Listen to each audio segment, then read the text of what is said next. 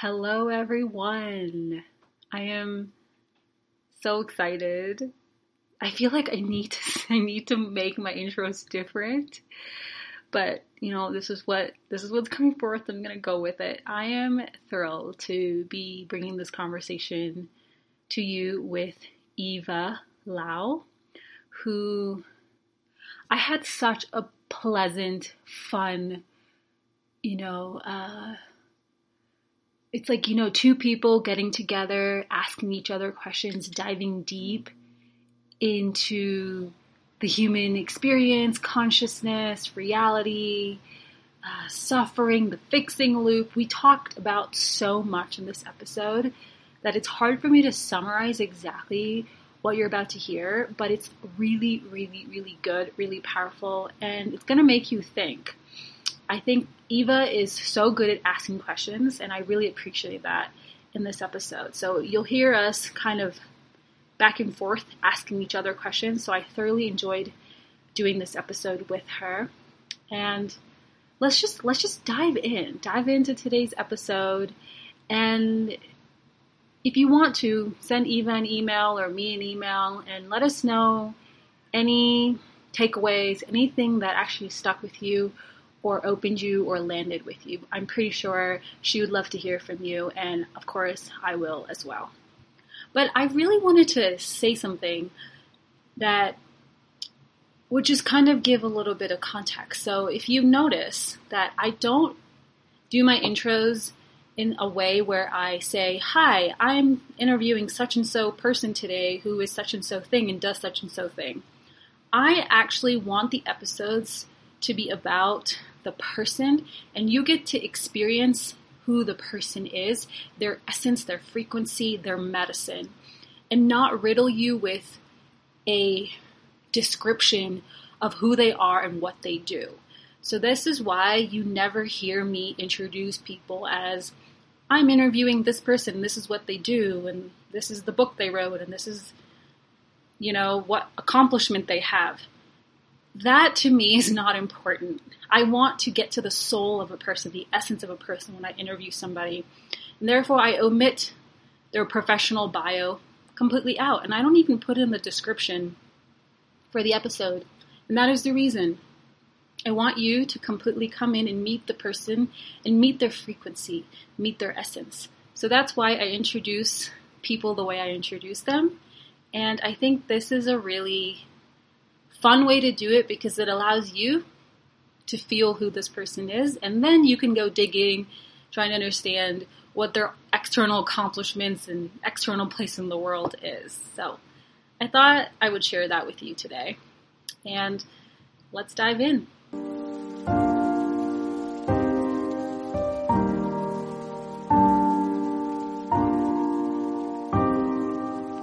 Welcome to the Unlearn Yourself podcast. This is the place to discover and remember yourself as you unlearn who you have been taught to be. We will explore who your true self is by diving into your inner world and creating the most empowering, aligned, and free relationship with you and your life.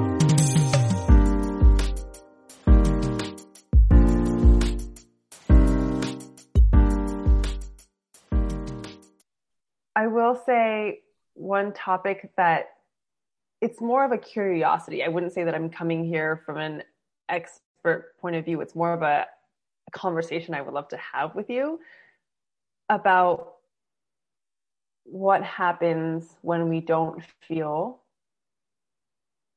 connected to source. Mm. What happens when we don't feel spiritual? And I, I, I bring that up particularly because in this move, I feel like I've gotten so caught up in logistical things and just like trivial things like what color should my new rug be or like mm-hmm. that I that I feel like um, I haven't felt as connected as I want to feel. Mm-hmm. And that's mm-hmm. interesting because I have this I always have this I have this idea that everything is spiritual, everything, right? But I do think that sometimes I'll speak for myself, but I do think this is also part of the path is that we forget and mm-hmm. then we come back and we forget we come back and that's very much like a buddhist thing that they talk about that all the time like the lesson oftentimes is in the return and it's just something i've been sort of thinking about i don't really know if i have anything specific that i want to say but i also just think it'd be interesting to hear a little bit about yeah. your experience with that as well yeah i really resonate with that because um I think in the in the past couple months, I've been like seeing myself operate on linear time a lot. Right? yes, exactly. And like logistically, like I'm I'm I'm planning a move. I don't know where yet. I don't know when yet. but my mind is like, we're moving. Yeah. Um, and then the other half means like just surrender and trust the process and it will show up in the right time. And I'm like, my mind's like, but we need to figure it out. We need to like, what moving company are we going to use? And it's like, it's this dance between wanting to operate very linearly, but then this other party that's like, no, this is not, this is not how we be in the world. We're multidimensional. Things are t- being taken care for us in other realms in other ways. So that's a beautiful, I would love to dive into that. That okay, would be great. really amazing. Great. Okay. Oh, I'm so excited about what you just said because I can relate to all of that so so much. Yeah. Yeah. Um, so let's just let's dive in. I'm gonna ask you uh, a few warm up questions. Let's dive in. So I always like to start off by asking people what is their sun, moon, and rising. Oh, that is interesting because you would think that I would know because since I've read so many charts and I've even spoken to people on my own podcast about this. So my sun is Capricorn. I think my moon is Aquarius and I cannot remember my rising. oh wow, okay. So your sun is Capricorn, your moon is Aquarius. That's really interesting because I'm a sun is Aquarius, my moon is Capricorn. Oh really? Yeah. Do you find that they're that they're you feel the contrast within you? Oh my god. I, I, happen to have a lot of Capricorn, five planets in Capricorn. Yes. and I am like always, and I have a Pisces North Node mm-hmm. and a, a, Scorpio in the 12th house. Mm-hmm. So I'm like dancing between the non physical and physical all the time. And it's like this constant pool. Mm-hmm. We're human. We got to be in the human realm. But that, and then there's like, no, there's more to us. And we want to explore like higher realms. It's this, mm-hmm. it's, they're kind of at odds with each other. Okay girl, I can re- I can relate so much, and I think I feel like oftentimes my path is about learning how to merge these two things so that they don't feel like they're at odds with each other, but how they can actually complement one another. And I mm-hmm. more and more have been leaning more into like, oh, that's a gift of mine because I'm I'm the same way. I'm I can be so practical, so logical, and also so metaphysical so nonlinear, not, you know, living for my intellectual mind at all. And it, in the past, it felt like I would get frustrated because I'm like, why, why, you know, like I, why, why do they have to be in such conflict? But I actually think when utilized, it can be a gift. well, how did you come to that place of like having these very two distinct, like let's just say archetypal energies that play within mm-hmm. you yeah. and seeing like did you ever go one two one one way more than the other and how did you find that balance that's such a good question. Um i definitely think i've lived the majority of my like first half of my life very much in my logical linear 3d way just because of i didn't i didn't know any better. That was like my conditioning and what the world told me was um i was sort of praised for that. Like oh these are these are really good skills et cetera et cetera. Um, and at first like with all moments of awakening when you start to realize like oh i don't have to do it that way. And actually i can listen to myself above all else. And there's a different way to do things that actually feels more uh, that makes more sense to me actually than just the logical way. Um, that was difficult at first until I started getting feedback, I think, from people around me who I trusted, or even clients who were like, I actually, you, this is what you do really well. You take the etheric and earth and you like mesh them together. But sometimes, and I, I wonder if you can relate to this, when we do something well, we don't see it because we just naturally do it until so someone, true. someone else is like, oh, you do this thing that I would have never been able to do on my own. And I, it really sort of empowered me. Mm-hmm. Um, but I, I'm glad that you brought up archetypes. That's really funny. One archetype that I really got into was Albert Einstein because he's such a wonderful example of someone who's based in methodical measurements and science and um, you know quote unquote logical and simultaneously has the capacity to understand the or to, to have the humility to say that he doesn't understand the unknowable and it's mm-hmm. all possible and he has this very sort of like you know a etheric part of him as well and I was like, he's an, a wonderful archetype. So I like read his biography and was really sort of inspired by that. That's so funny you say that because I read his biography too many, many years ago. I'm fascinated by people who are quote unquote, they're spiritual, but they're like not spiritual. Right. Yeah. And that's exactly how I feel like he, he, he was. He's totally, again, very anti-religion, but also would speak so deeply about you know the cosmos and things that like we couldn't understand. Yeah. So um that's so funny that you read his book too because i um, i guess apparently some part of you was drawn to that.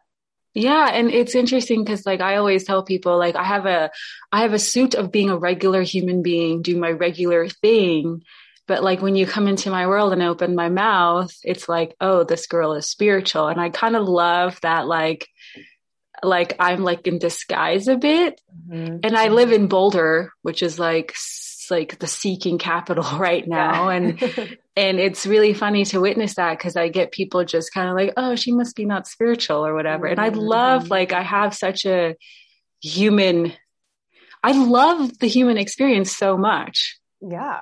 Well, because I do actually believe that ultimately all of the spiritual experience comes through being a human.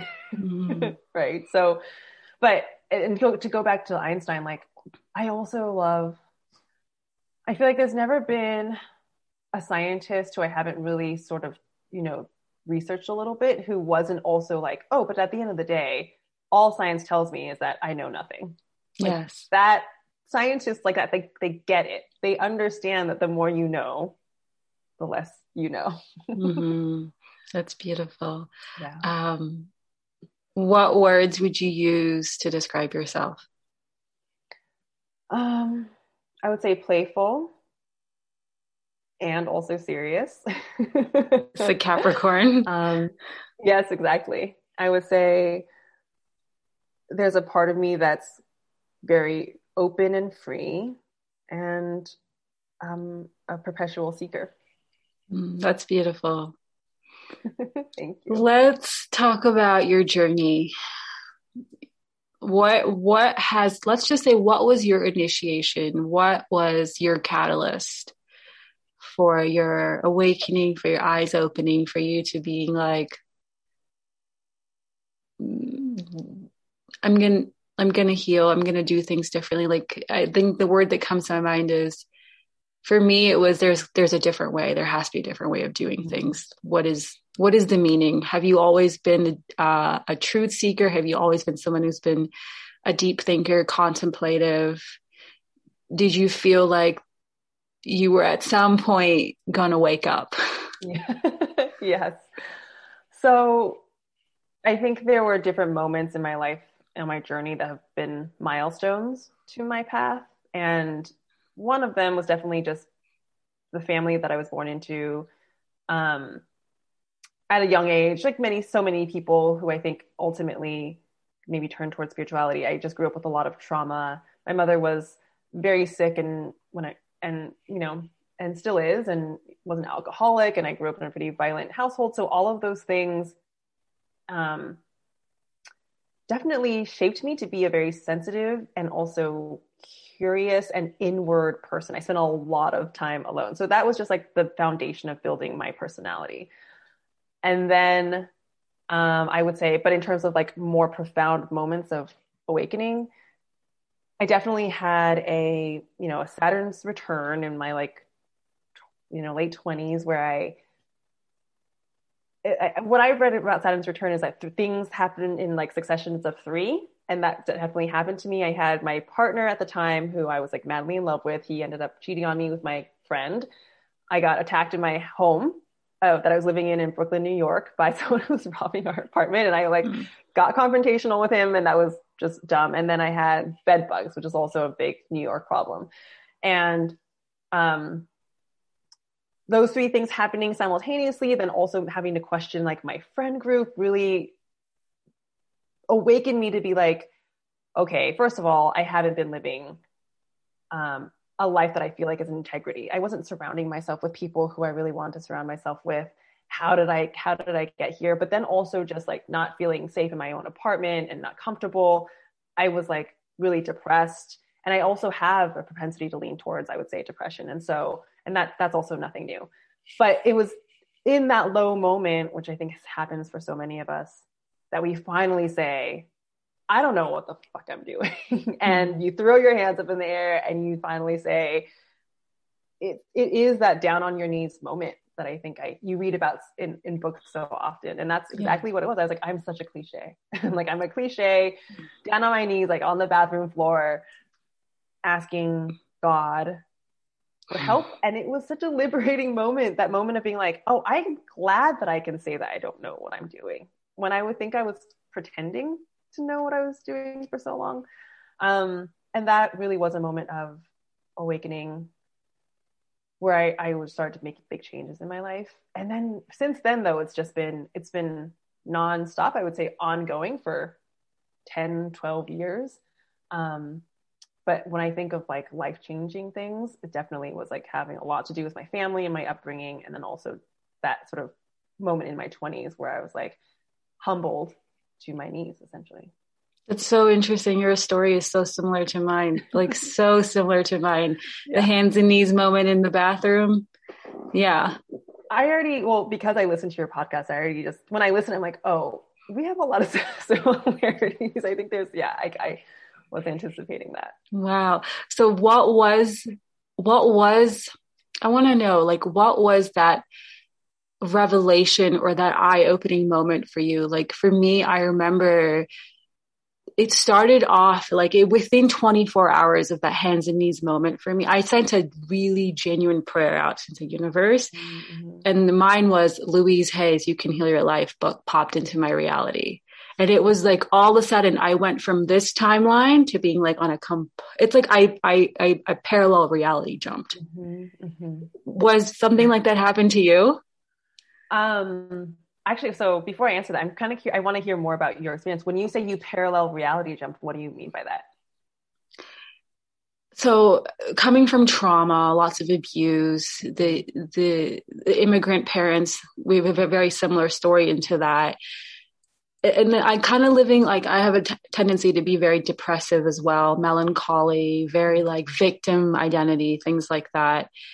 And so that was like up like uh, uh, up until like 22 i lived like that way very suicidal depressed mm-hmm. very alone spending a lot of time alone being inward um, and then all of a sudden i had this hands and knees moment because i couldn't take i couldn't take the weight of being human mm-hmm. And uh, just having all these people around me who were unsupportive and really toxic and abusive and mean and you know my own family being that part of that as well. And I remember like having that hands and knees moment and like I don't know if it has happened to people like a portal. It felt like a portal opened up for me. Like as if like all the pain, all the suffering just opened like this like portal and I was able to walk through it and I chose to walk through it. Mm-hmm. And I remember waking up the next day and like uh, finding a girl on YouTube and she's saying she's saying Louise Hay, you can heal your life. I looked at it and I had like this is like the splenic authority working. I had like shivers go down my spine. Mm-hmm. And something within me was like, you need to go to Barnes and Nobles right now because this is way before where we are today in technology. Yeah. Get the book. And I'm reading this book and I literally felt like my life is going my life changed forever like the trajectory yeah. of my life changed i can't describe it because it felt it was like such an energetic mm-hmm. Yeah. shift that happened within me. Mm, yeah. So it sounds, yeah, definitely sounds like a, almost like the, a line drawn in time or something one, when you went from one way to being the other. Where I would say for me, so actually funny enough, I also had a book that came into my life and that was Marianne Williamson's um, A Return to Love, which was also definitely like, like one of those books that you know changed changed my life. When people talk about books that changed my life change your life that was one of them for me. But i will say for me and maybe you had this experience too but it was like hard one. Meaning i read that book but it wasn't an immediate shift. It was like i had to struggle i struggled and i had to put in the work and it mm-hmm. felt and i felt inspired yes but i also felt desperate yes. so I, like so I would say it wasn't like an overnight thing. It was really like, you know, a, a, a year or two of recultivating my life that then ultimately, as you know, you follow the breadcrumbs. One thing leads to another, then leads to another, then leads to another. And I would say that that journey continues to go on. mm-hmm. Yeah, it's interesting because life actually got worse than before it got better. It's like I went to the bottom after that moment, but there was this deep, I don't know if you resonate, but there was just like this deep curiosity to learn, to yeah. grow, to make meaning of everything and be like, okay, what, like, you know, now I look back at it, but I think what was that, what was, what I was actually thinking is why did this all happen for mm-hmm. me and not to me? Yeah. And I was so curious about unraveling that. And it, it, it helped me to see how this was all part of my path, but not in like a, you're here to be punished and, you know, God right. hates you. It was like, this helped me. I don't know. It helped me, it helped me come back to myself Mm-hmm. I can say this years later, it, through that process, it was very not that right. way at all. Right. It was like so alone, so dark, so heavy. Mm-hmm. Yeah. Oh, I, I, mean, I completely relate to what you're saying about how it's not you're being punished. It's that when there's trust, anyway, you can see that it it's ha- it's almost like you're being held in love, not mm-hmm. in this. Uh, you know, I don't really believe in like you know, like the devil, like God and the devil. But it's not, I think sometimes people can get caught up in this idea of like, there's evil out there and you're here to be like punished. And that can be like really a scary hole to go down. but, uh, in, yes, I would agree like in all this time and even with my like upbringing and the trauma and the abuse and all those things, I think, and I do also think this is just part of my personality. I like to make meaning out of things. And so and I attribute that also very much to growing up with like a mother who was sick. I was always asking why, like why, why is she like this? Why is our family like this? Like why? So inquisitive. Like I need, I needed to make sense of things. So, but for me, I find that to be very helpful. Mm-hmm. sense of things is helpful for my type of personality, and and when I put it all together, I can't help but make it mean that there's a grander plan and something greater than us that knows exactly what it's doing. Mm-hmm. So Which is why all the puzzle, like nature, like when you look at nature, and you, I know you love nature, so like you get this. Like you, you look at the way things are coordinated and how everything supports everything. So there's no, that can't be a mistake. Six, That's no. Exactly right. There's like a completely organic, natural pattern and rhythm to all of that. Mm. And it's perfect. Mm. This makes me want to ask you the question is how did you come back into a relationship with source? Because um, I, I don't know about you, but I had felt like I was betrayed or abandoned for a long period of my life. So I do, I do hear that story a lot, um, especially people who maybe grew up with religion. Um, but I never felt, well, actually, I really need to think about that. That's not part of what I remember about being abandoned. I grew up in a household that was so not religious. Like, even to this day, I don't know when people make references to the Bible, I just don't understand them because I had never had an upbringing where religion was, it was just a non issue in our house. So I never felt like I was abandoned by God because there wasn't a God. So I would feel like that's kind of more where it was coming from. Um, and yeah, this is going to sound, I can't believe these words are coming out of my mouth because it's going to sound so cheesy. But like, there is that one biblical thing where people say that are like, oh, you know that when you were walking in the sand, okay, I'm going to butcher this, but there's this, like, this, the story about how when you were walking in the sand and there was only one set of footprints, that means that like God was actually carrying you. Do you know what I'm referring to? No, okay, I'm not. I'm not very familiar with the Bible either. Okay, yeah. Well, okay. Well, I'm butchering. Basically, my point is, is like, I wasn't aware of God or source, and then it when I became aware of God and source, then I feel like my whole world opened up. Meaning, like, she was there all along. I just wasn't paying attention and had, you know, don't you don't see what you're not looking for, essentially.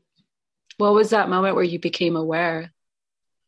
Going from a world where you didn't really know God to knowing God? Um, I would say after reading that book, A Return to Love by Marianne Williamson, I mean, she talks about God very, very forth in a forthright way. And it, it was like a switch that kind of turned on. She was just like, God is everywhere and all things. And I just, and I, I guess from there, I started paying attention. And that's when you start seeing like the synchronicities. That's when things start happening that um, just feel like more than coincidence. And I honestly believe it's just a shift in consciousness sometimes because it's that shift in consciousness that will make the difference between, oh, does this mean something or does this not mean anything at all? And I say that as it's a good thing because I think it's a personal choice. I think that, and I feel empowered when I say that. Like I have a personal choice to decide if this is something that's going to, that I'm going to put meaning behind. And when I do that, then I'm like, God is everywhere. Mm. I love that you said it as a choice. Um, I heard a teacher once say in a yoga class many, many years ago, and I grew up from a very religious family, mm-hmm. Hindu tradition, very religious. And I've always, you know, not rejected it, but it never was, it didn't make sense to me why we did what we did. Mm-hmm. And there was, you know, the concept of God is very fearing. A lot of religions teach it that way. But I had a teacher once say to me, is God is an experience. Mm.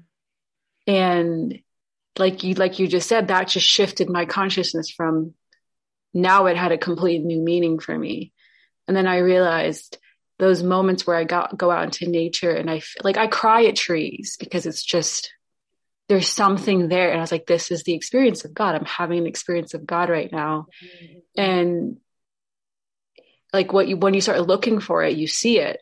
Yeah yeah. Right? Um has there been any like moment where you felt this complete love, this complete support, this complete knowing of of the absolute of oneness? Mm, oh my goodness. Yes. So I feel like as you're asking me these questions, these really great questions, it's making me very um I'm being very like I'm coming back into a very thoughtful mindset. And you know, I say that that book was the thing that sort of set me on my journey, but I don't feel like that's completely accurate because I I do also know that as a child, even though I wasn't religious, I can remember you know, those early memories that you have when you're still quite young, but just little things where I remembered living as if because I knew that there was magic in the world just mm. just being a child and there was magic. It wasn't something that i questioned. It was just like okay this is the how the world is. It's lovely. And and when i got back to spirituality it reminded me of those those past experiences that i had as a child that i had just forgotten. And so that connected those things back together. I was like it was like i awakened but then it also reminded me that like this wasn't new to me. I've had these experiences before as a child. Um and so that was helpful. and the other thing that I want to share that I want to be careful about because I don't want to make it seem like I'm like that you have to have these experiences to to um, to to you know have the experience of God. But I also experimented a lot with drugs when I was younger, and um, but you know, plant medicine that was never a recreational thing for me. Never. Like even when I was young, it always felt like such a profound life altering learning experience. It was never like I partied a lot when I was younger and I but with even with plant medicine, it was never like, I'm gonna go out and go get fucked up. It was like it, it was too sacred, you know, you have that mm-hmm. experience and it's so sacred. So again, when I like you know connect all the dots. Those things also helped. And so your question is kind of like when did i begin to know god? I also think once i re remembered god in my 20s it also reminded me of these very profound experiences that i had prior to that in which i was literally taken into other dimensions or my consciousness just completely opened up. And i will i will say for sure i know that my like view of the world was forever altered after mm. I you know had those experiences. But I think yeah, and again, I feel like I'm pointing out many disparate things because I think it really has been a journey and and not necessarily specific like hardcore moments that um changed everything. yeah, that makes total sense what since i love that you said you like to give meaning to things and when you give meaning to things it really opens up for you. So what meaning have you given to suffering? Having experienced a lot of suffering yourself and oh, damn girl be, you are definitely a projector. Like the questions that you ask ask is like go right to the oh, core. oh, yeah. no yeah. small talk here. Yeah, i love it. Oh my god um this question like gives me chills. So what meaning have I given have I given um what meaning do I put behind suffering? Is that your yeah. question? Mm-hmm. Um well, there's a couple things. I think the the simple one is that our suffering teaches us how to transcend suffering. And it really is that simple. Like every moment is an opportunity for awakening. So every moment of suffering, like if, and it's, every moment of suffering means that there's peace on the other side of that. Like they're, they're going to exist in tandem, right? So like once suffering is created, there's an opportunity for peace. If we can learn how to transcend that suffering or move through it or heal the suffering or grow from it, then we get to this moment of peace. Then to me, I'm like, well, obviously the meaning behind that is we're being given an opportunity to learn how to transcend suffering. And if we can transcend suffering, I believe that's what we're all here to do. That's what we've like been sent here to learn how to do. Our soul wants craves in a human experience, but ultimately it also wants to evolve to higher states and higher forms of being. So it's all here again, like you said, it's here for us. And I think that's a very simplified like obvious answer because I think any self-help book will tell you that, right? Like your obstacles are your teachers, blah, blah, blah. But more so recently, I've been really thinking about um, things that I have been initiated into. you know, like your soul comes here and chooses this life to learn these lessons specifically for a reason. And now that I'm 37, at this, you know, none of this would have made sense to me in my 20s. But like at 37, I can say you have a little bit more hindsight, so you can put things together together more, a little bit more easily, and you can say, oh, I um, have learned about this, so I can. Not everyone's going to choose this path, but you do something with that. You do you do something with the thing that your life has, your soul has chosen that you've been initiated into. Yeah, I really love your answer. I think of duality, mm-hmm. right? Um, you can't. In, I was just writing in my journal this morning. Is I love, I appreciate having a cold smoothie on a hot day. Mm-hmm, mm-hmm. Right? It's like yeah. the cold and the, you can't appreciate the warmth without the cold. And I feel suffering is like this dualistic initiation that we have. And I love that you said that there is, if there is suffering, there's also peace. It's, it's, it's not one or the other. They're, mm-hmm. they exist. Yeah. They exist in um, tandem, in like tandem with each other. Yeah. yeah. And, and that seeing it as an initiation more than as a victim. So I want to ask is what happens if we go into victim response with suffering? You know, it's like, oh, life's just done so un- so unfair. Why does this keep happening to me? Or this sucks, and we and we and we give it that meaning. Mm-hmm. Oh, that's such a good question. I think it ultimately. I think there's like it's subject like subjective. Like there's two ways to go about this. When I get into victim consciousness, um, I think honestly, sometimes the most helpful thing that I can do is I have to like it's compassion. It's like you have to have I have to have softness and kindness. And if I'm feeling like a victim, generally what I probably need is like a hug and I need and I'm feeling vulnerable and I'm feeling frustrated and lost and I need just all of the kindness and self-love possible that I can muster because that's the only thing that's going to like get me out of like victim consciousness because even whenever I get in victim consciousness like the surface feeling is like anger, resentment, I'm pissed off, blah, blah, blah. But underneath that is just fear. It's fear and it's hurt and it's like a crying little girl and she's like super upset. And so I the only way out of that I think is compassion. Um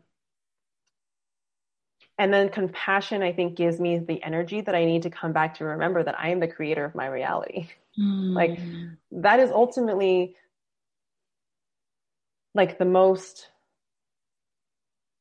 it's a hard thing but that that is the whole game like it's it's do you believe that you are the creator of your reality yes yes or no but the thing is when you say that to someone who's in victim consciousness that can really easily piss them off right and so that's yes. why i think compassion is actually like the first step it's like I want to say to everyone, you are the creative reality. That, that's just, that, that is, that's true. You're the creator of your reality. But I want to be sensitive to where that person is at because I also understand, like, if I'm feeling vulnerable and someone's just like, oh, well, Eva, you are, you the creator, like you, you make everything happen. I would just be like, you know, screw, screw you. I'd be really frustrated. So I think you need a little bit of both like oh i did this to myself yeah it's totally. like it, it can reinforce the victim yeah it can be really dangerous i think when someone's like this is why i think um are you familiar with byron katie at all mm-hmm. okay so i, really I love, love her love her work love, I love her, work. her work too and she's had a big influence in my life and um but uh, and her so for listeners who aren't familiar a lot of her work is about like questioning your own thoughts and investigating and and she and it's the questions that she asks are totally innocent. But sometimes they get misconstrued and people come back and they attack her and they go well basically you're saying it was my fault that i was sexually abused. That you're saying it's my fault that i was well and that's not i don't think actually what she's saying that's not what i'm saying. When i'm saying you're the creator of your reality. You're not it's not your fault that these things happen, but ultimately at the end of the day, it's still your responsibility. How you respond is your responsibility because that's the only thing you have control over. You don't have control over 98% of your life. You have control over how you respond.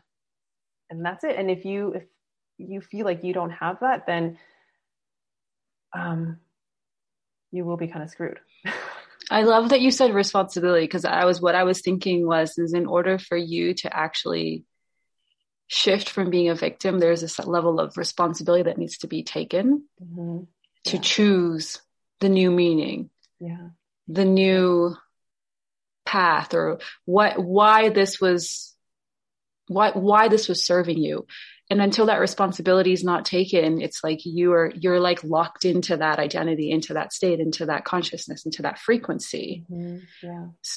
How you like really like can't get out of it. But you but when i say responsibility i mean that in a very empowering way. Mm-hmm. like thank god. Sometimes when i'm in victim consciousness and then i finally go oh wait i i can respond to this. It's so liberating because I remember that I actually, before previously, I was feeling like I trapped or completely helpless. And that's a really dangerous place to be. And then when I remember that, oh, it's my responsibility, I do also have the ability, ability to respond. It's like a godsend because it's mm-hmm. at least now I have a way out. Yeah. Knowing that I have a choice here.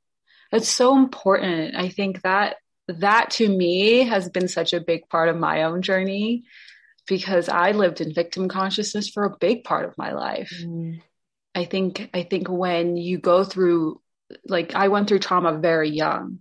Mm-hmm. When people have treated you so poorly so young, you just develop this notion of, you know, my story for a long time was I'm a worthless piece of shit. Mm-hmm. I have no value. Mm-hmm. So it, it, it, it, it really lived in like this victim identity for a long time. And taking responsibility is painful because then you have to deal with all the emotions that come up. Yeah. All the anger, all the pain. Yeah. Um, how, how, how, what would you say about like meeting the emotions that arise when you realize, okay, yes, what happened to me is shit, but now I have a choice on how I want to respond, what meaning I want to give this, and how I'm going to move through this. Yeah. I have to say, it's so hard for me not to ask you questions in return because I feel like you're saying all these juicy things. And I just want to be like, so can I, can I actually interrupt? Yeah. Yeah. So as someone who, you know, you said you, that was your story for a long time, victim consciousness. So what was it that really changed for you or how did what things helped you shift that state of being? I would say it was meeting my husband. So i met him when i was 21 and i would say 21 22 were like the dark night of the soul hands and knees moment. I call it my divine storm and i met somebody who showed me love i'd never seen before like which was that like pure love um, and unconditional love. Yeah. And I, that gave me so much strength because for 21 years of my life, I felt really alone, really neglected, abandoned. And, you know, I felt like trash. Like I was just trash, just sitting on the side of the road. And then you meet somebody who's just like loving you for you. Mm-hmm and and I think also the hands and knees moment along with like it was so divinely orchestrated where I met my husband then and I had my awakening, let's just say it, mm-hmm. the same exact time. And have and going through this process of healing and unraveling everything with somebody who is such a strong example of what embodying unconditional love for me was. Mm-hmm it it really like it was like that shift in perspective happened. Mm-hmm, mm-hmm. like oh well all of a sudden i went from people treating me like garbage to someone treating me like i am perfect beautiful perfect. Yeah. it was like my mind was like what? Yeah. and i hadn't done anything differently. Yeah. You know what i mean? I hadn't achieved or gained anything. I was just still me with all my mm-hmm. issues all my problems all my story or whatever. It was just kind of like wait, how is this possible? And that really, really made me think very differently. Yeah. Okay. So it made you feel differently. But then what happened when all like the, like you were talking about being a victim, that, I mean, essentially it's the same question you're asking me. It's like, it's hard to take responsibility sometimes because then it's painful. Um, so how did you navigate that? Or was it was it painful? Like, were you? It, this, yeah, yeah. Mm-hmm. It was a lot of anger. You know, I had a lot of anger and resentment towards my parents because I felt like I didn't have the childhood that my I saw my husband have. Mm-hmm, mm-hmm. Stable, loving, nurturing mm-hmm. parents. Except, you know, I had this all every type of abuse, you name it, happened. Mm-hmm. A lot of anger, a lot of resentment, and I felt very like this is where the betrayal from God came in. It's like mm-hmm. if like is this why I came to Earth? Like, what? Yeah. What's the point? And then I was kind of jealous of me, like, why all these other people have all these amazing experiences? Yeah. And I'm here, I am at 21.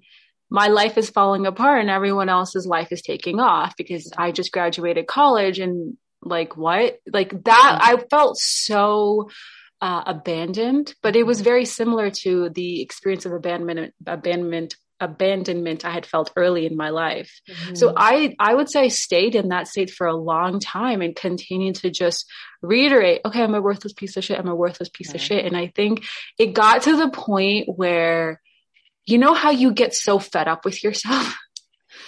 yes, I do. I know that very well. And and every and it's like, you know, this is where I was like really like like like learning about self-love and self-compassion mm-hmm. and being the divine mother to yourself and being the divine father and like awakening the divine mother and divine divine father within you. Mm-hmm. And I think I got so tired of being so angry. Mm-hmm. And I got so tired of being so resentful and I got so tired of being like a victim. And I just realized like if I if anything's ever going to change, it's going to happen. I'm going to have to be the one to do it. Mm-hmm. Like I can sit here and wait for mom or dad to forgive me or for this person to show up and say, I'm, you know, full of worth or whatever. Mm-hmm. I think I got so tired of my own suffering and misery. Mm-hmm. Yep.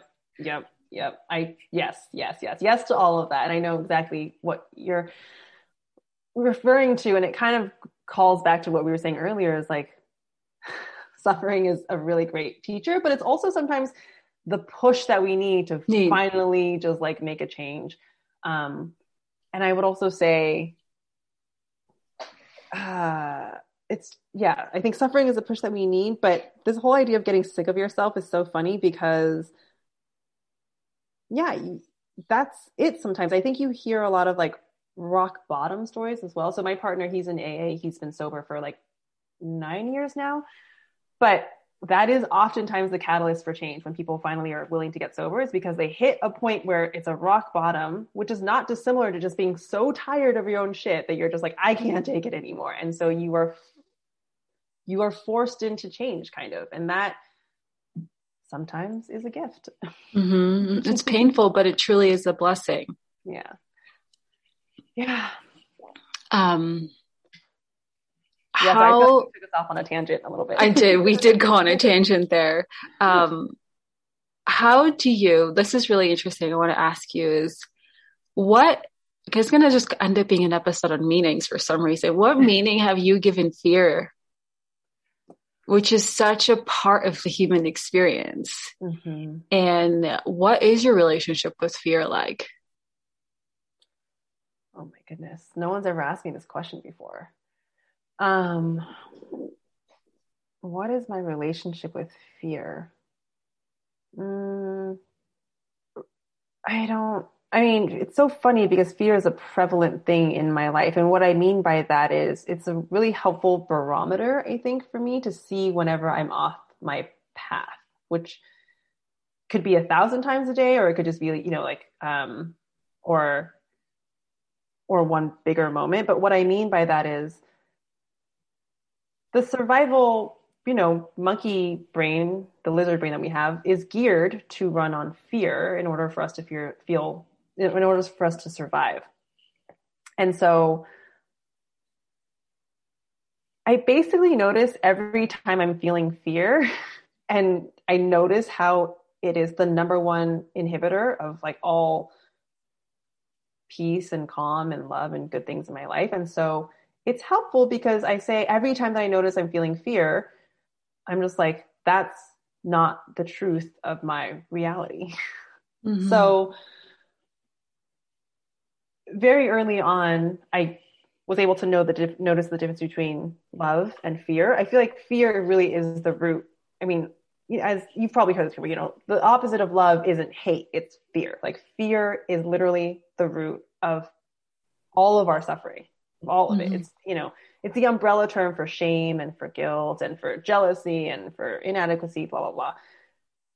And being aware of the own fear in my body and in my experience is actually, again, the greatest teacher because it helps me course correct every time to know that no, I need to choose love over fear every time. I need to choose love over fear. So, um, I'm very aware of fear in my life because I essentially use it as a check, as a check mm-hmm. for basically how I'm living in every moment. And I do notice that because I think of trauma, um, fear is something that I'm just like intimately familiar with, like in my body. It's that, it's that tightness or the squeeze or even tension.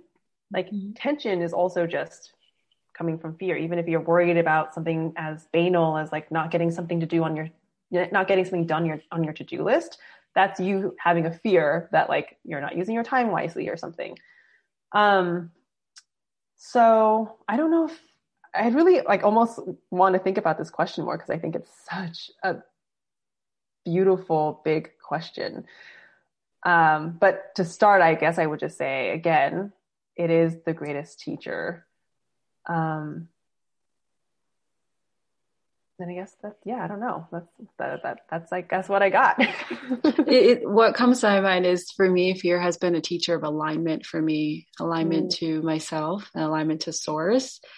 That's but a much it, more uh, succinct way of putting it. Yes, I'm always curious because my relationship with fear has been so so prevalent, but it's interesting because fear of my own inadequacy mm-hmm. is how it's been I would say it's been activated in me mm, and myself and my self-esteem like mm-hmm. the fear of i'm not good enough mm-hmm, mm-hmm. yeah have you do you like how have you struggled with that what do you have to say about that i my biggest i i know that well but i actually feel like my ongoing need i notice a lot is and safety. Like that's my main theme in life that i notice is that ultimately this harkens back to again like just being a child but it's almost like it's it's like ingrained in my body. I'm just looking to be safe. And um, whenever i feel out of alignment it's because my brain is falsely telling me that i'm not safe. Like i'm mm. like some, something's wrong like blah blah blah. And um and i think that's why my spiritual practice is so important to me because it's really taught me that reality is always much more kind than what my mind tells me. That's beautiful that you say that. yeah. And that's like, it's a constant practice, but it's one of those things that's like, oh, like, cause it's so funny. Like, it sounds like a paradox, which it is, but reality actually is very spiritual, like true reality. Like, what is really reality? And what I have found when I investigate again is that actually, in the present moment, I am always safe, always. And it's this, it's almost like reality is so kind because it's just room for everything and it's not rejecting anything. It's just what is. And I'm usually, in when I'm in the present moment, which is also the same thing as reality, I actually am safe. It's my mind, which is not who I am, which is oftentimes makes me feel disconnected actually from who I am and my body in the present moment. That's the thing that's telling me like danger, danger, danger. Mm-hmm, mm-hmm. Um, so it's like a constant, beautiful, wonderful practice of like coming back to the now, coming back mm-hmm. to my body, coming back to my feelings, coming back to um, like those things which are much more real than mm-hmm. the story and the imagination of the mind. So what do you do when you're actually feeling the fear in your body and it's like, you know, like you said, squeezing you? Oh, I like feel it. Mm-hmm. I like, I mean, this, this is, this is also, I'm, I feel so fortunate to have come into this practice because I, I worked with a teacher who really helped me navigate through this. But this idea of like, it's common, more commonplace now. But I remember when I first learned it, I was like, "Oh, this is revolutionary! Why don't they teach this to you in school? Because this sounds like this should just be like a 101 basic human skill set." But whatever we resist persists, right? Like that's we know that, and so you have to learn how to be with the like the solution isn't to make it go away the solution is to like learn how to be with the experience of fear and like knowing where that is in your body, feeling and almost like letting it in completely, letting it in so that you're not fighting it anymore. And the minute that you let, let it in, it dissipates. Mm-hmm. Um, I mean, that's a very somatic experience that I take myself through. And there's, you know, there's different things. You can also do thought work, you can do mindset work, and like all of those things are helpful. And again, I think it's all subjective, but depending on what you need in the moment. But I think the most profound thing is, again, it's it's the same thing that I said earlier. You're being with reality. If mm-hmm. your reality in this moment is actually like you may not have the threat of a tiger trying to eat you, but your reality is that you do feel scared. So if you do feel scared, isn't it the most kind and loving thing that you can do for yourself to actually make room for that fear and to be with that fear? Like there's mm-hmm. nothing more compassionate and um like what's that word? Um undevotional love than to just be with your experience. And then what you find is oftentimes that's like the very thing that you need to like have it pass. Mm-hmm. Yeah, it can be so profound. Yeah, I often find that it has messages for me. Oh, I love that. Yes, yes, right. Yeah. Mm-hmm. Yeah, once you or once you're once you're once you're with the experience, it's going to tell you what's really going on. Yeah, and it's some some some form of something back in time usually. Mm-hmm. And yeah. it's like, then I think what help, helps has helped me is coming into compassionate dialogue with myself and like mm-hmm. kind of mm-hmm. the coming into the mothering experience of like, mm-hmm. you're safe, you're fine, like I got your back. That's yeah. been really helpful for me. Um, yeah, I think there's like different, there's so many tools out there, right? And it's just about cultivating the ones that work for you in that moment. so what do you do what are, do you have any alignment practices and i know like you are taking a meditation course with tara bark tara mm-hmm. Brach Brach yeah i actually looked into that course but it was too late there's well, it happens every two years so um there's always yeah when I, when I same thing happened to me i looked into it and then i missed it the first time and i was actually really sad about it so and i just signed on the next time so two years goes by really quickly. It'll be so, around again. What so like what is your meditation practice? Like what talk a bit about that. Um hmm. so I actually really love where my meditation practice is right now because um when I started I was in a phase in my life where I was you know, living in New York City and I was really, really anxious and I still had a lot, lots of this like masculine energy where I would have the tendency to, when I got into something, I would go all in and I would just be like obsessed and I would, you know, like I was like, I'm going to meditate every single day for 60 days. And I'd like, there was a little bit of rigidity around it. At the time, though, it was actually quite helpful. And also, it was a beautiful practice. So I didn't actually feel like it was bad. But like, that actually really helped me just um, being disciplined and being like i'm just going to commit to this and then that took me on this whole journey of then going into you know longer retreats and et cetera et cetera and i did that for basically three years i i meditated every day for three years never really missing meditation because it was just such a part of my life maybe even four years i don't know going to like a lot of like long silent retreats and now I think because I'm just much more comfortable with myself and I'm not so much in masculine energy. I think I've found a much healthier balance between also just living in flow. It's funny, I teach people how to meditate, and mm. at the same time, I'm much more in a place of like, it doesn't have to be this dogmatic thing. You, you know, and we so we both have worked with Pilar Lesko before, and we've heard her say stuff about like, the fixing loop. Like you, you want to make sure that you don't get into doing something that you're so tied to the practice that it actually becomes more of a like a transactional thing or like a burden than anything else. So now it's like, it's like the doing to get kind of syndrome. Yeah, totally. So now I still meditate regularly,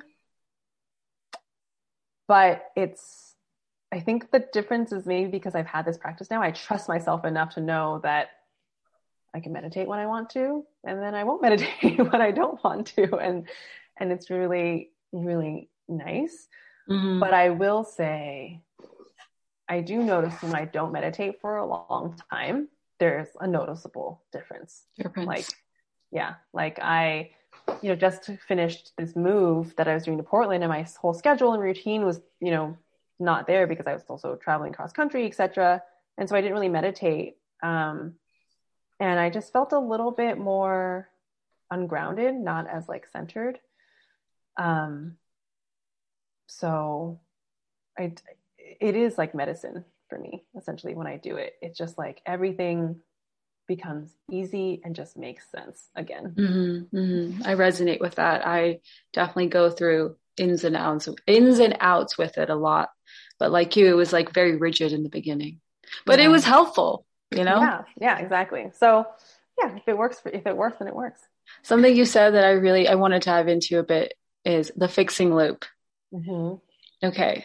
So I don't know if you noticed this, but like the whole like coaching self development world, you know, there's like this constant, like we got to be constantly doing, constantly working on ourselves and constantly fixing and constantly be looking at everything.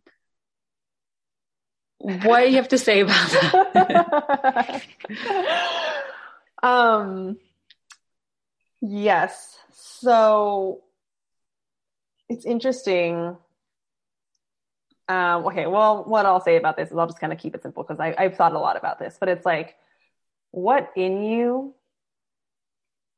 what in you, and and who are you in that moment that like needs to do that? Because I think ultimately that's going to show you where it's coming from. Like, it's never the thing that we're doing, but the consciousness behind how we are doing something, right? So if you're doing that from a place of pure love and joy and passion and spontaneity, like great. Um, but who in you is doing oftentimes when we get into like a very intense personal development, like basically I need to fix myself to death experience, which I've also had. I've been like, okay, I'm I'm I'm so into personal development. I'm just gonna like fix myself to death, blah blah blah. It's because you think you're broken. Like you just have to be conscious and aware of like what's your intention behind this? Is there a, is it fear based? You know, is it lack based? Um, mm-hmm. Controlling, controlling. Because the thing that's so funny is like you could have someone, you could have someone reading ten self help books. You could have two people doing the same thing. They're both reading ten self help books at the same time. They're both taking two online courses, and they're both uh, you know, exercising five days a week and meditating five days a week or whatever, whatever. They both have these very sort of in very full self-help schedules. But they could be doing them very differently. One person could be doing it from a complete place of joy and just like so much fun. And this is like the highest expression of themselves. And also, if they, you know, don't do it, maybe they're not going to like beat themselves up about it. And then you have the other person who's like, there's actually a ton of suffering around it. And they're doing this because and this happens actually sometimes when I work with clients, they're like, oh, I didn't meditate for a day. And they get like really down on themselves. And I'm like, yeah, like that's, that's not it. That's mm-hmm. not it. So it's again, never how you're, it's not like what you're doing, but like how you're doing. You're doing like it. it. Yeah. It's like, are you doing it because I have to, and this is what it means to be spiritual? Yeah. I, I, I'll add that, um, I've heard people say that a lot too. And here's here's I want to ask you is like where is that fine balance or fine dance between being human mm-hmm. and enjoying the human like your Netflix shows and you know it, going out to eat and I don't know just doing like human stuff like having a normal human conversation about the Euro Cup because it's happening yeah. right now. Yeah, uh-huh. And versus like your deep dive inner work like what you're what you're what what you're healing right now like where where is that balance for you? Like do you are you in dance with that constantly? Hmm. Where is that balance? Um huh. I want to say honestly like okay in an ideal situation i would say it's all the same meaning mm-hmm. like it's all it's all the same. I'm so glad you said that. yeah, and, because it's true. Kind of like we said back. Oh, I don't know if we said this before we started recording, but like you experience being spiritual through being a human, and so and this is something that you know meditation teachers talk about oftentimes too. It's like you um can experience spirituality in washing the dishes or taking out the trash, right? Um, so it's all the same, but I will say, and I think we also talked about a little bit about this at the beginning before we started recording, is this idea of what happens when you don't feel spiritual, or sometimes, yeah, what happens when you feel disconnected, right? And, from and source, it, yeah, when you don't feel connected from source. Yeah, and it actually does start to feel separate. I don't know if I have a solution. That was more just like a thought experiment conversation that I wanted to bring to the table because I'd also be really curious about what you think. Yeah, and it's interesting because I I don't find myself to be someone who's one this way or one that way. Mm-hmm. Like I don't have a meditation practice right now. And that's honest as honest gets. Mm-hmm. But does it make me less connected to my path or less committed to, let's say, my soul's evolution in this lifetime? Mm-hmm. Right now, the things I'm really enjoying are very human things. Mm-hmm. Like, yeah. I mean, I don't watch the Euro Cup, but my husband loves soccer. So we're like, that's like conversation all the time in our house right now.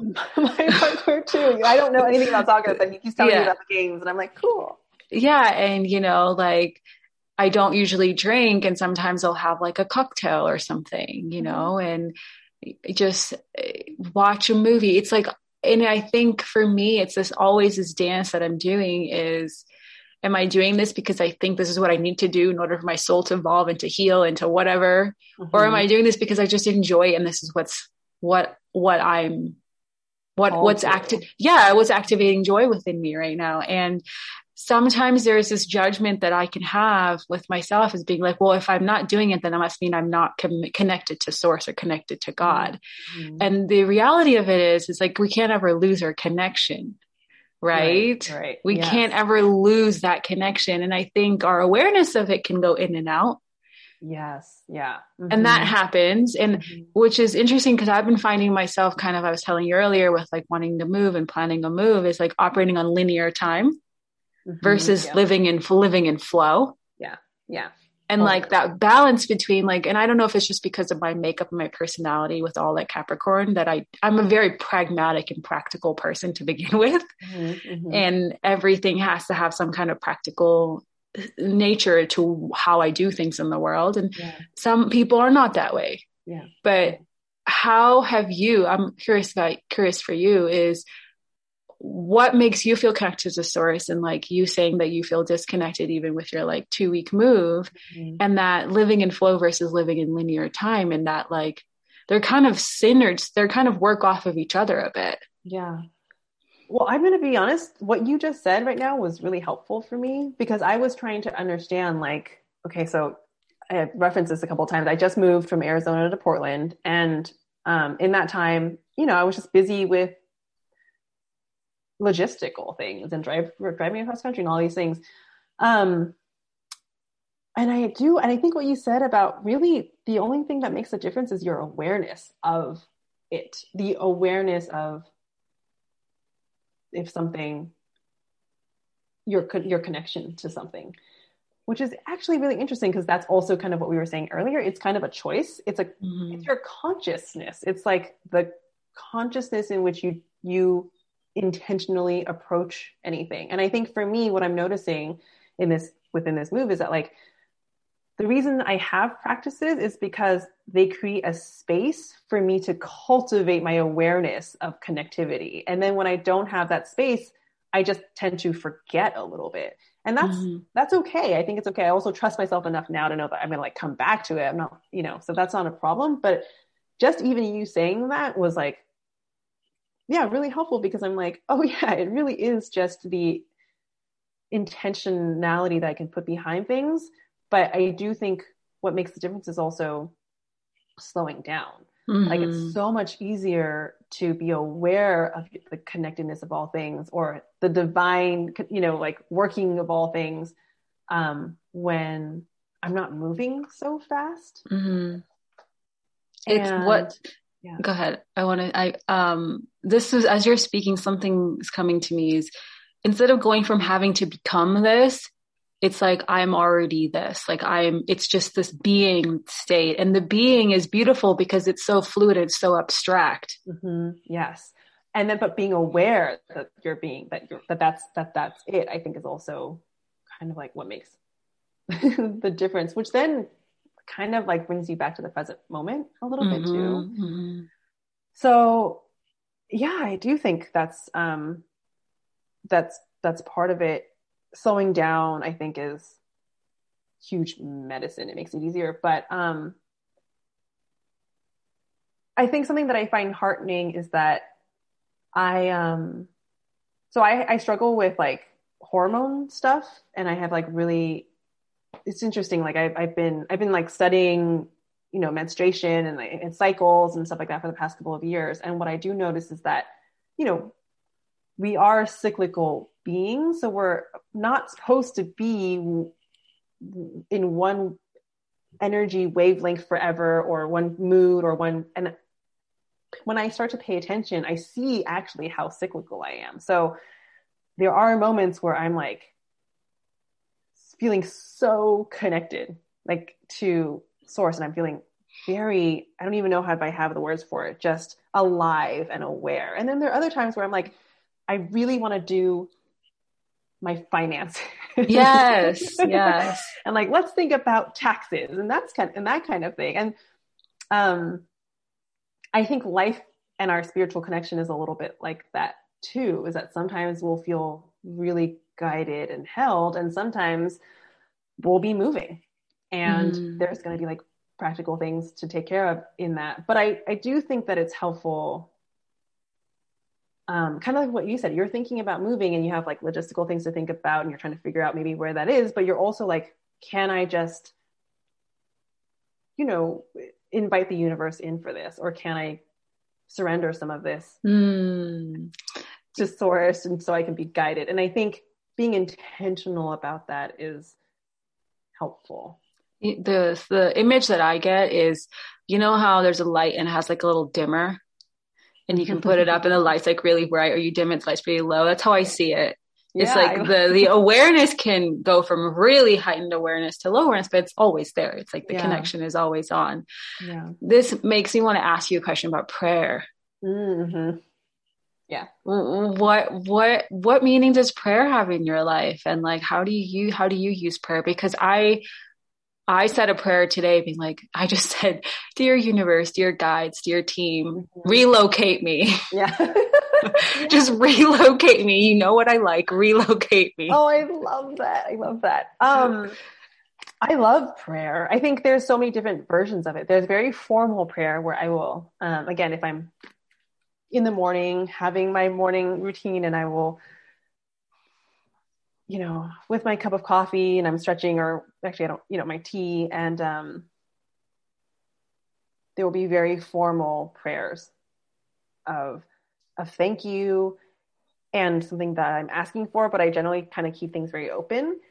And then there's also just communing with the universe, which I also think is a kind of prayer in every moment. And I think it's a practice. I would say in the past couple of years, partly because of the the podcast that I run, I've had so many interesting guests come on talk about their relationship with prayer. It's like you can be in constant communion, like, like with the smallest things, like um, like the the littlest things. Like maybe you need to buy a new cutting board for your kitchen or something, and you can literally hand every single thing up to source if you wanted to, and like kind of play around that way. Mm-hmm. And I think some people really do live like that, like in seeming constant communion. And i think that sounds really fun.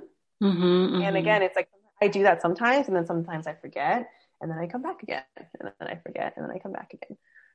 But i think prayer is such a powerful practice. Because i think it's like anything that brings you back to a place of ease and trust and love and hope is it's already done its job. Like even if you mm-hmm. don't get what it is that you're looking for your prayer, like I oftentimes my energy is just shifted through prayer. And then I believe that if my energy is shifted, it's like how I am being in the present moment is actually what creates my future. Then it's mm. then the prayer has already done its job. That's beautiful that you said it's who you're being in the present moment. Yeah. That creates. Uh, what yeah, is your more talk about a lot. I, yeah. wait, I, wait I, I, didn't hear. I didn't hear what you were saying. Oh, I said you talk about this a lot. You know, it's about who we're being. Oh, it's so important. I, I, I have this like energy mastery has something definitely been something that planted a seed by Pilar. Like working with her, definitely planted the seed within me. But I've noticed that the more I'm I don't know how to say it, but like full of my own energy and full of my own essence, mm-hmm. the more I just notice like life just works. It goes from this like, I have to write this manifestation list or things I want to create or desires. I, instead of that, it's just like, who am I being? Who am I being? Who am I being? Mm-hmm. Just constantly coming, coming back to that because mm-hmm. in who I be is the totality of everything. Yeah. And it, it's the thing that creates a ripple effect. Like you change who you be, and then everything else is actually effortless. yeah, and it's interesting because last week I I'm like looking for a couples therapist for my husband and I, mm-hmm. and I had sent an inquiry out like a couple weeks ago, and I just hadn't heard back. So I literally walked to my desk to grab my phone, and there they were calling me. Mm. right? Uh-huh. Yeah. And I was like, "This is what this is it. This is that being state." Well, right? You, in that, can you talk about that being state a little bit more, like what you mean by that? So, uh, oftentimes I feel like for me, it was always like, okay, I need to make sure, like, I reiterate to the universe what I want to create with my life. Mm-hmm. And like, I need to make sure that the universe and my higher self knows what I want. And, and I want to move here and I want to live here and I want to do this. And then what I realized is that, like, we often do because we feel like we're something, there's something missing or we're lacking something. We're always doing to get, right? There's a gain that needs to happen. And it's coming from this place of like, I'm not complete yet. I'm not whole yet. There's something lacking in me. So I'm going to go meditate or I'm going to go journal or I'm going to go hire XYZ person to help me fix this. Mm-hmm. It's always so getting based. Mm-hmm. And the realization that I had is that what if I am already complete? What if I'm already whole? Mm-hmm. And it's the awareness, it's the embodiment, it's the resting of that is the being state. Mm-hmm. And the more I can be activated and allow myself to be in that being and move from being rather than doing, mm-hmm. what if mm-hmm. everything just comes to me then? Yeah right yeah. and i notice that when i am in just the being state versus like when i get up in the morning and make a to-do list of what i need to get done that day versus like tuning into myself and this really helps me in terms of like sitting down quieting my mind and this is i don't meditate to get i get med- i meditate now to connect with myself mm-hmm. and when i get into that being state it's like from there arises like i feel really inspired now to reach out to this person or to do this task or whatever. And I realize everything just kind of flows. There's yeah. like magic, magic that happens and synchronicities and people. And it's just and like, I couldn't have, yeah. And I couldn't have orchestrated this. Mm-hmm. Yeah. And this is what I'm constantly being reminded with like my move situation. Mm-hmm. I'm just like, no, it's just being here, being in the moment, meeting myself right now, being here with my life. Yeah.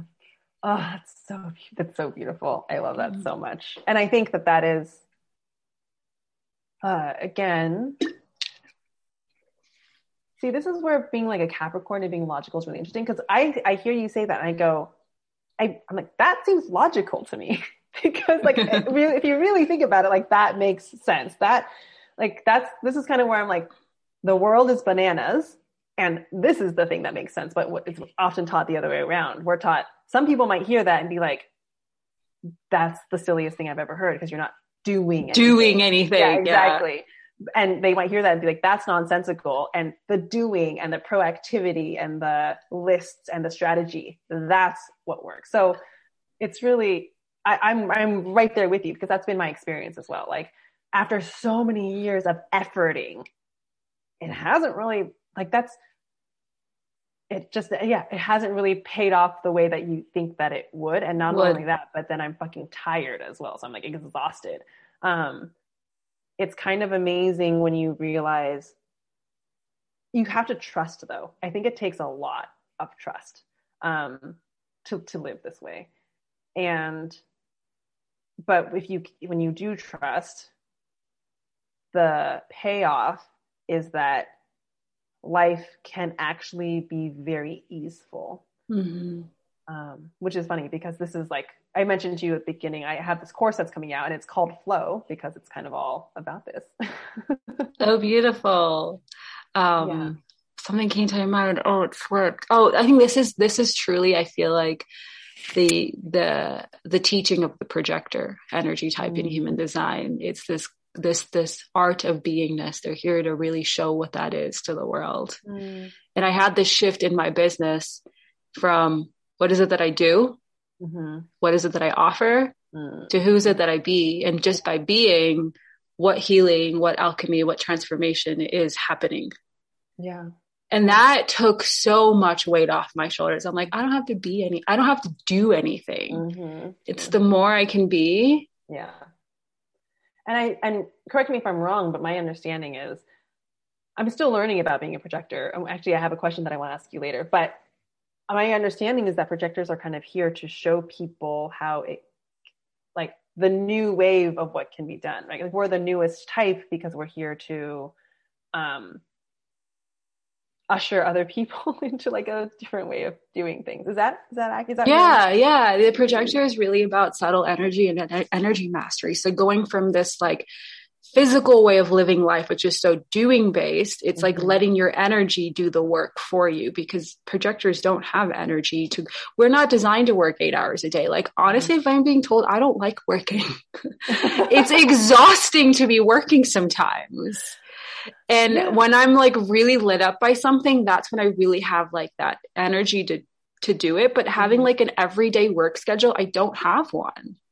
Cause I find it so monotonous and so boring and so like forceful versus mm-hmm. okay like i feel really excited and really inspired to move from my own my own energy from my own being to get into action then the and then the the experience of the work is so much more different for me. Yeah yeah. You know um but yeah we're really here to show the world how to move in a different way from so doing based to being based yeah yeah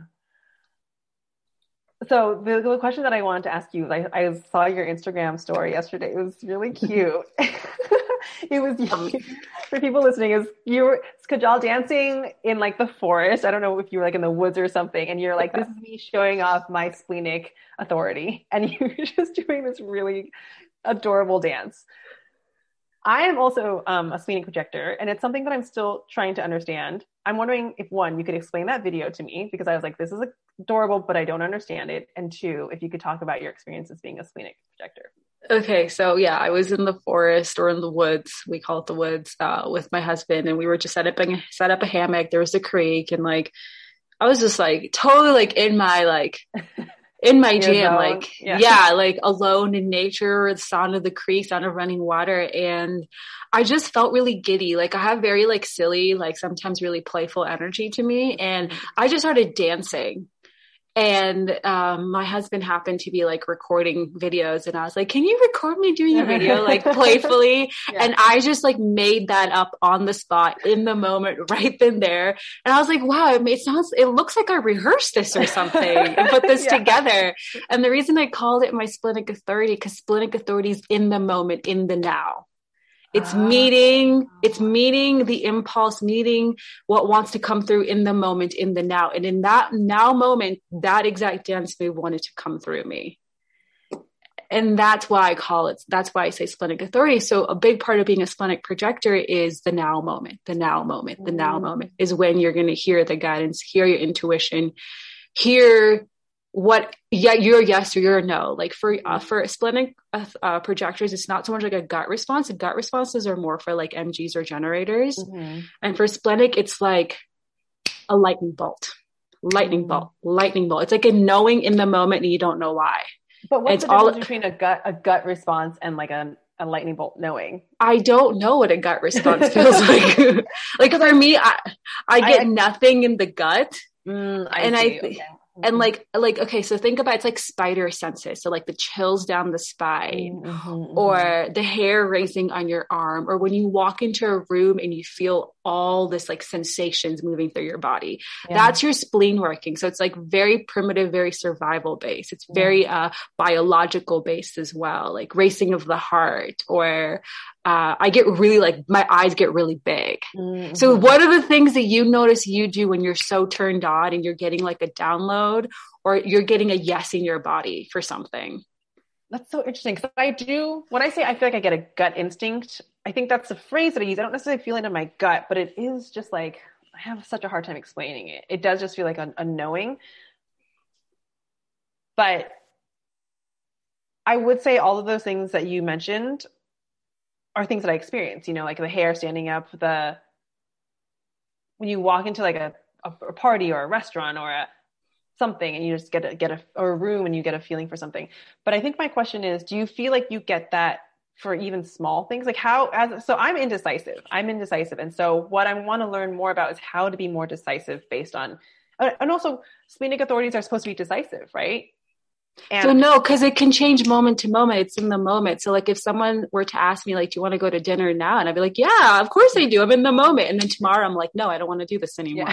Yeah. yeah it's like the decision is so in the moment. Yeah. And it's okay to be realize, oh, now it's no longer what I want to do anymore. That happens to me all the time. Yeah. Yeah. And I and I preface this to my husband. I'm like, right now I'm gonna say yes, but tomorrow I may not want to do this. Yeah, I totally try. I need to like learn not to make plans in the future is, is something that I've been practicing. yeah, it, it, I think the more you get into your body mm-hmm. and for me, I always heard describe it. It's like kind of this energy that's like moving up, mm. right? Instead of like a kind of contained in your stomach. For me, it feels like it's a rising that's happening, and it's like mm. wants to come out. Oh, so interesting. Does that make sense? Yeah, it does make sense. But I, I kind of see it like a cat so if you ever if you have a cat or you live do, around a cat, I do have a cat. I love my cat. So yeah. witness your cat. That is total splenic authority embodiment. The way they move, it's like all of a sudden my cat is like bathing in the sun, and now she's like cleaning herself. Yes, totally. Or she's just like running around playing with a toy. Yeah, it's I, I, it's so in the it's so in the moment. So the idea is that we should always be checking in and making decisions in the moment, depending on what and, and seeing what the moment has yes. to seeing what the yeah, seeing what the moment has to say. Yeah, and it's like it's like us meeting the moment, and the mo- moment holds the answer. But like, I, like a lot of people will say, like the spleen speaks once and never speaks again. I don't believe that because the moment is new every single moment. Yeah. So you may not hear it the first time, but you'll hear it again. It's yeah. just like fine tuning what that. So think about a time in your life where you've made a decision and you were like, yep, that was totally my intuition. So like another word is intuition. Yeah. And just go through the sensations that happened to, into your body. Yeah. And like what you were feeling. And it's like to- the mind is like completely out of the picture. Totally. It's yeah, for me I know it's all body here. Yeah. yeah. Yeah. And, and, meditation has actually helped me with that. Like really exactly. I'm clear on what that feeling is. Yeah. And like for a splenic authority meditation is great because it really just helps them get into the body and understand when they're in their mind. Yeah. Because their intuition is speaking through the body, not the mind, right? Totally. So yeah. it's like splenic authority, the same thing for intuitive projector. Got it. Got it. I do have to say, what you just said is so beautiful. This could be a quotable. I'm going to just share. it. The moment holds the answer. Yeah, it does. I love, I'm that. like, I don't know. I might not want to do this tomorrow, but yes, right now it's a yes. yeah. um, so tell me about the course, the flow course. Oh, yes. So, um, we've kind of touched on a couple topics that, uh, that sort of explain why I've created the course. The course is called Flow and it's all about healing your relationship with productivity. And what I want to impart onto people is very much what we talked about this idea of you can still be quote unquote productive. Like this course isn't about like, oh, just like sitting back and like learning how to relax and taking life slow. It's actually learning how to be really efficient with your time and your energy. So you talked about I so I actually what you said about work, I actually like love working and I always thought maybe that was like the Capricorn in me. Like I it just I don't know. I just love I love my job and I, and I love working. But at the same time, I've really had to learn how to learn how to do that um, with the trust and also learning like where my like unhealthy relationship with productivity really was coming from because I think mm-hmm. there's healthy productivity and unhealthy productivity, right? And so for I work with a lot of women who are like and men who are like maybe I used to identify as being hustlers and they're very ambitious and they're very hardworking and they're starting to be like, okay, that ain't it. But they still want to ha- enjoy success in their life. And I want to be like, it's not mutually exclusive. Like you can yes. learn how to work in flow and be incredibly successful at what you do and have energy and all of these things. But it does come for these people. If you're someone out there who's like really intense about working, oftentimes that's come from like a trauma response. Like our needs to be super productive oftentimes is a trauma response. You're like, because you feel like you're unworthy or you're not good enough or you need to prove yourself or you were taught from your like immigrant parents. Like I was that work is the only way that you can stay safe and and it's the respectable thing to do. Like all of these different stories that we have about productivity or some people just feel really unsafe slowing down. Down yeah. And so anyway so this whole course um is is about is about that learning how to how to slow down how to be in flow actually. And it's not even about slowing down it's about intim- living intimately with the present moment. Kind of like what you were saying you live intimately with the present moment and then actually everything becomes very easeful. Mm-hmm, mm-hmm. so that course i want to say is coming out at the end of july but because i'm a projector i don't actually know. We'll see we'll see where that takes me. It could be like early august. Um, and i'm like really excited about it. So if people are interested in that they can find that on my website at evaliao.com or you can actually message me on Instagram. That's like my favorite way to interact with people. Um, my Instagram is bad bitch living, and there's like an early bird waitlist where people can sign up and get bonuses and specials and all that stuff. That sounds amazing. I love that you said this. I'm just going to reinforce this because this is beautiful. Um, productivity often is a need to be uh, need to be productive is often a trauma response. Yeah. Yeah. Yeah. Um, that was my experience for sure. And um, that was one of the like, again a wonderful example of how suffering is an initiation into something. Mm. like that was something that i struggled oh my god i can't even tell you. When i started my own business I, it was already there to begin with. And then starting my own business heightened that intensity. And for years i tried to run my business based on hustling and no surprise there as you can probably guess that did not work out well. and yeah. so I want to share about, you know, what I've learned. Yeah. That's my, my experience is very similar to that as well. Um, where can people find you? Um, yeah, on my website, evaliao.com. Like I mentioned, Instagram, bad bitch living, come say hi. And um, oh yeah, we also have a podcast. Uh, I run my podcast with my friend Kylie, and that's called Hello Universe. Oh, really? That's awesome. Yeah. yeah. Um, do you enjoy the podcasting medium? Oh my god, it's like my favorite thing in the whole world. it's, Yay. it's um I yeah, I love talking as you can tell, but I also love meeting new people. That's just been such a valuable experience. Are you someone who loves to ask questions? Oh, yeah. yeah. I mean, we are yeah. one and the same. I think I'm not gonna lie. I'm I'm a question asker, and I've often told that I can ask very, you know, like soul touching questions, but I think y- you give me a run for my money. yeah, it's like you really, if you have that projectorism, you like go project. Yeah, yeah. There's there, there's only so much I can get on a podcast. I wish I could just spend like a couple hours with the person and just mm-hmm. kind of like go into their world with them. Yeah, yeah, yeah. Um, before we end, I think the final question I want to ask you is what's one piece of wisdom or teaching that you'd want to share that's kind of made the most impact, maybe from your own journey of maybe this was a concept to you or something that you're like, oh, it'd be really cool to master or finally understand. And now you've really, really like you went from a concept to a knowing, like something that's really been healing or helpful for you on your journey. Hmm. I think we we touched on on a couple of them in the show, but I will come back to this one because I think it's one of those things that's been truly life altering. Um, is this idea that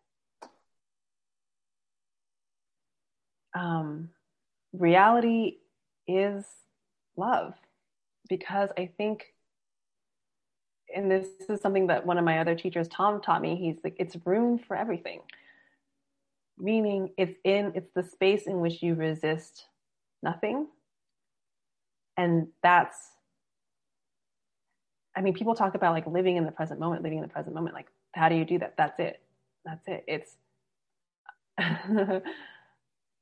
being in the now being in reality in which you notice that that's actually the most loving thing that there is and then so you mm-hmm. stop resisting life and that is so transformative Mm, that's beautiful.